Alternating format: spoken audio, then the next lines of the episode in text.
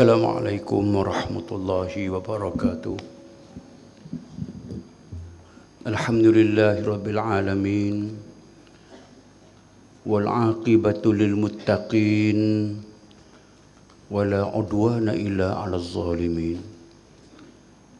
صلوات الله وسلامه على رسول المرسلين وعلى آله وأصحابه أجمعين.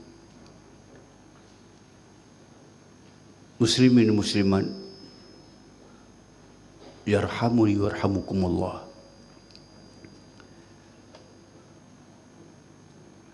Allah menganugerahkan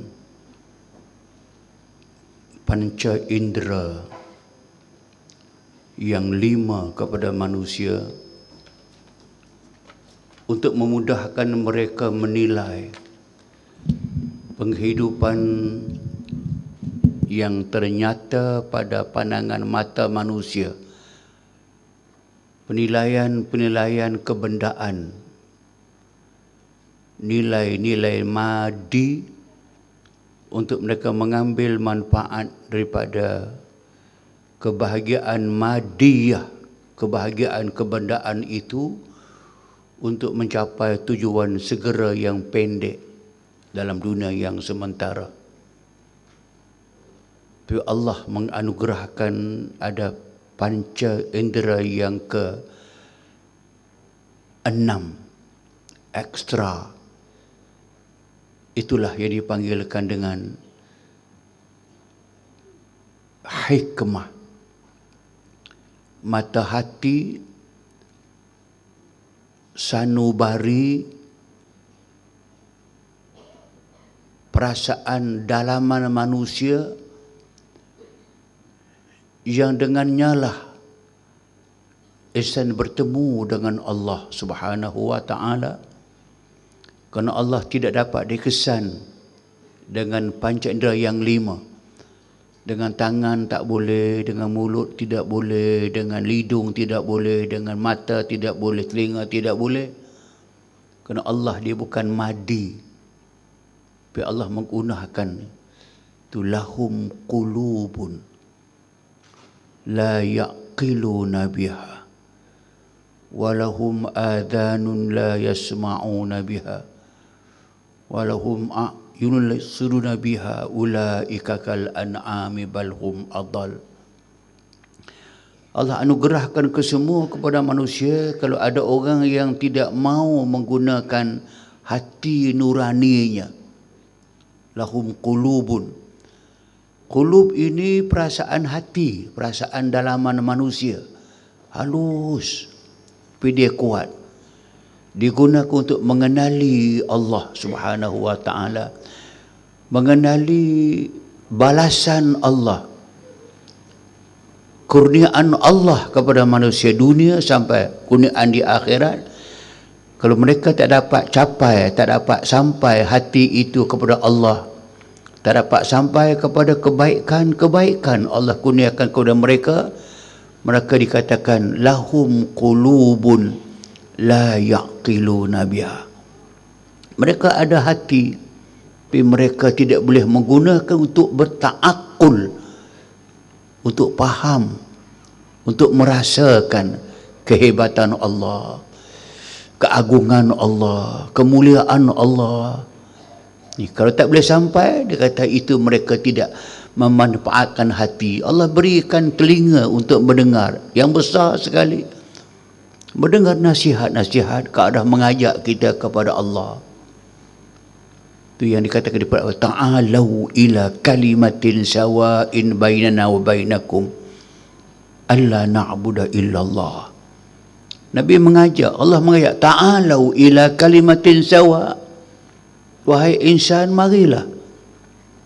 Mari dengar, mari faham, mari tahu mengatakan bahawa Allah Ta'ala itu maha kuasa.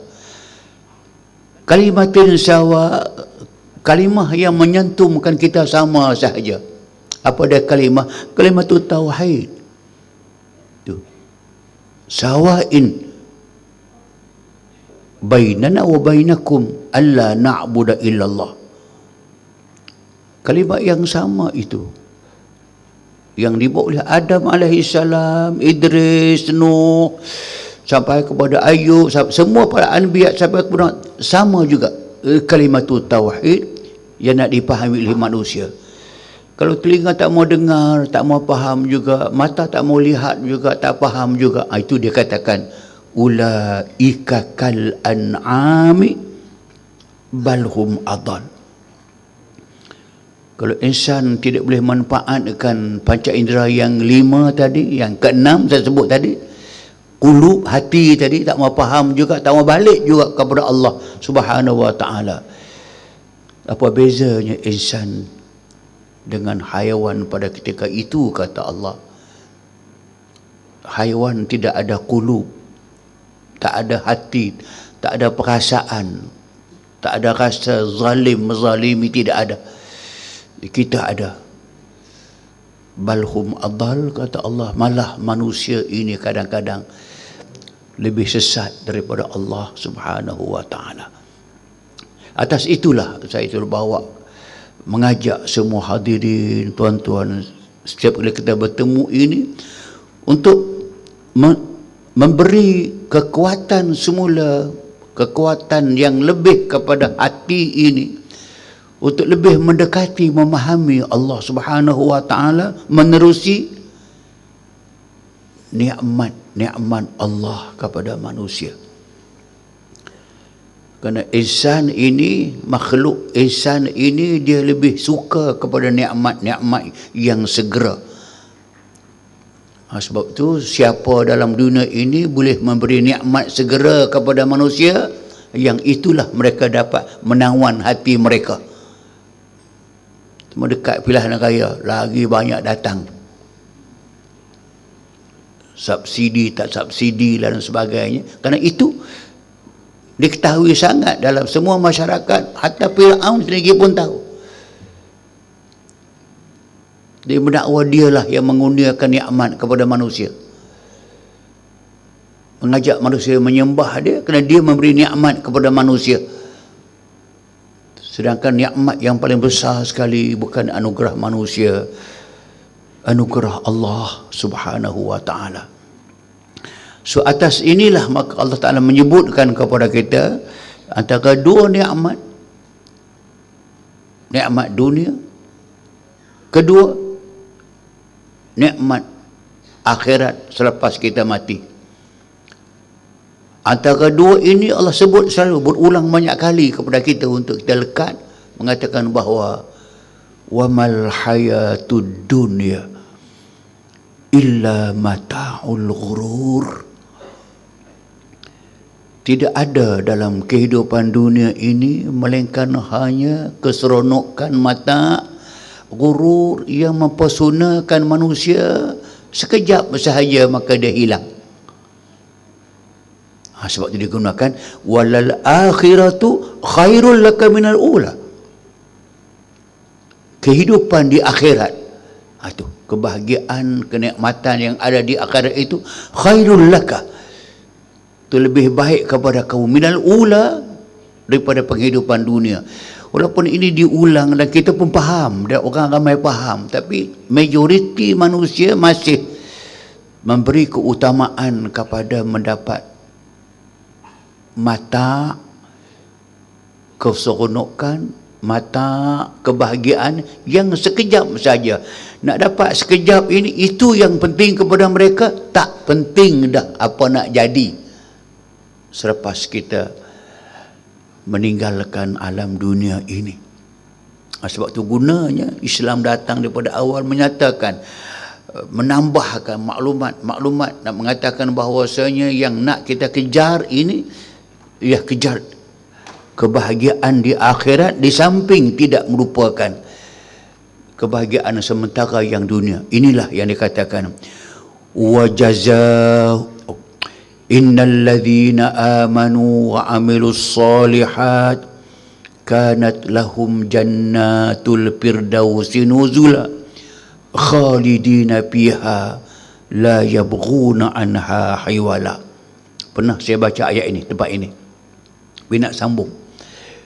Kita bermula dengan Allah memaklukkan sesungguhnya orang-orang yang beriman sungguh benar-benar beriman percaya dengan janji Allah dengan Allah dengan janji-janji Allah. Dan mereka beramal dengan amalan-amalan yang soleh yang baik. Amalan yang soleh amalan yang diperintah oleh Allah Subhanahu wa taala yang ini kata Allah kanat lahum. Pastilah. Kalau mereka mati dalam keadaan beramal yang sedemikian itu iman yang kental kepada Allah dengan janji Allah kita percaya penuh pasti mereka mendapat jannatul firdausi nuzula. Syurga syurga firdaus tempat mereka akan bersemayam akan turun akan duduk. Khalidina fiha kekal abadi. Itu perkataan kekal ini. Kalau kekal dalam keadaan kita menanggung segala kesusahan tidak ada makna kekal. Macam saya sebut kalau kalau iblis pernah meminta kepada Allah Subhanahu Wa Taala dahulu masa dia muda dahulu masa Adam jadi dahulu dia minta dia walaupun dia dikutuk oleh Allah Subhanahu Wa Taala di dikecam dikeji masuk neraka dia rela tapi dia minta satu. Rabbi anzirni ila yaumi yub'asun. Minta kekal. Minta umur yang ada pada dia kehidupan dia anzir ni beri tempoh kepadaku ila yaum yub'asun sampai ke hari kiamat. Allah terus jawab terus tak payah tunggu dah. Qala innaka minal munzarin ila yaumil waqtil ma'lum. Kamu pohon umur panjang sampai hari kiamat kami berikan kepada kamu kekal umur sampai hari kiamat saja. Lepas tu kamu mati kamu hidup balik. Rupanya yang dijangka itulah satu kenikmatan yang besar kepada makhluk. Nama dia iblis ini rupanya dia tidak minta dia terus kekal muda. Umur tetap berubah. Sehari bertambah umur kita bertambah badan kita bertambah akhirnya badan kita kecut kecut kecut. Tua tua tua tua akhirnya bangka akhirnya gol tapi dia minta pada kita itu tidak mati. Allah beri umur tidak mati Quran sebut innaka minal munzarin. Kamu diberi tangguh. Sampai ke waktu yang kamu minta. Ila yaumi yub'asun. Sampai hari kiamat. Tapi dia rupanya tahu. Seratus tahun kemudian, seribu tahun kemudian umur dia tua dan tua dan tua. Umur panjang tapi badan tua. Badan tak boleh bergerak, badan tak boleh berjalan, maka dia terseksa. Rupanya anugerah umur panjang itu lebih menyeksakan dia. Ha, kita lain dengan khalidina fiha abada kekal dalam syurga dalam keadaan uruban atrabah pasangan-pasangan yang muda belia muda dan terus muda dan tidak tua-tua. Di ashabil yamin disediakan untuk orang-orang kanan orang-orang yang melakukan kebaikan sentiasa. Sullatun minal awwalin wa qalilun minal akhirin. Yang mendapat nikmat ini ramai daripada orang-orang dahulu orang-orang awalin. Orang yang sezaman dengan Nabi. Selepas zaman Nabi masih lagi awalin. Ramai orang itu masuk mendapat kenikmatan ini. Wa qalilun minal akhirin. Dan sedikit dari golongan yang kemudian. Semoga tidak kita mungkin ada orang lain yang penting Quran menyebutkan la yabghuna anha hiwala. Apa sahaja yang mereka dapati dalam syurga nanti. La yabghuna anha hiwala mereka tidak mau berubah menukar kepada nikmat lain indahnya rumah istana mereka tidak mau berpindah ke istana lain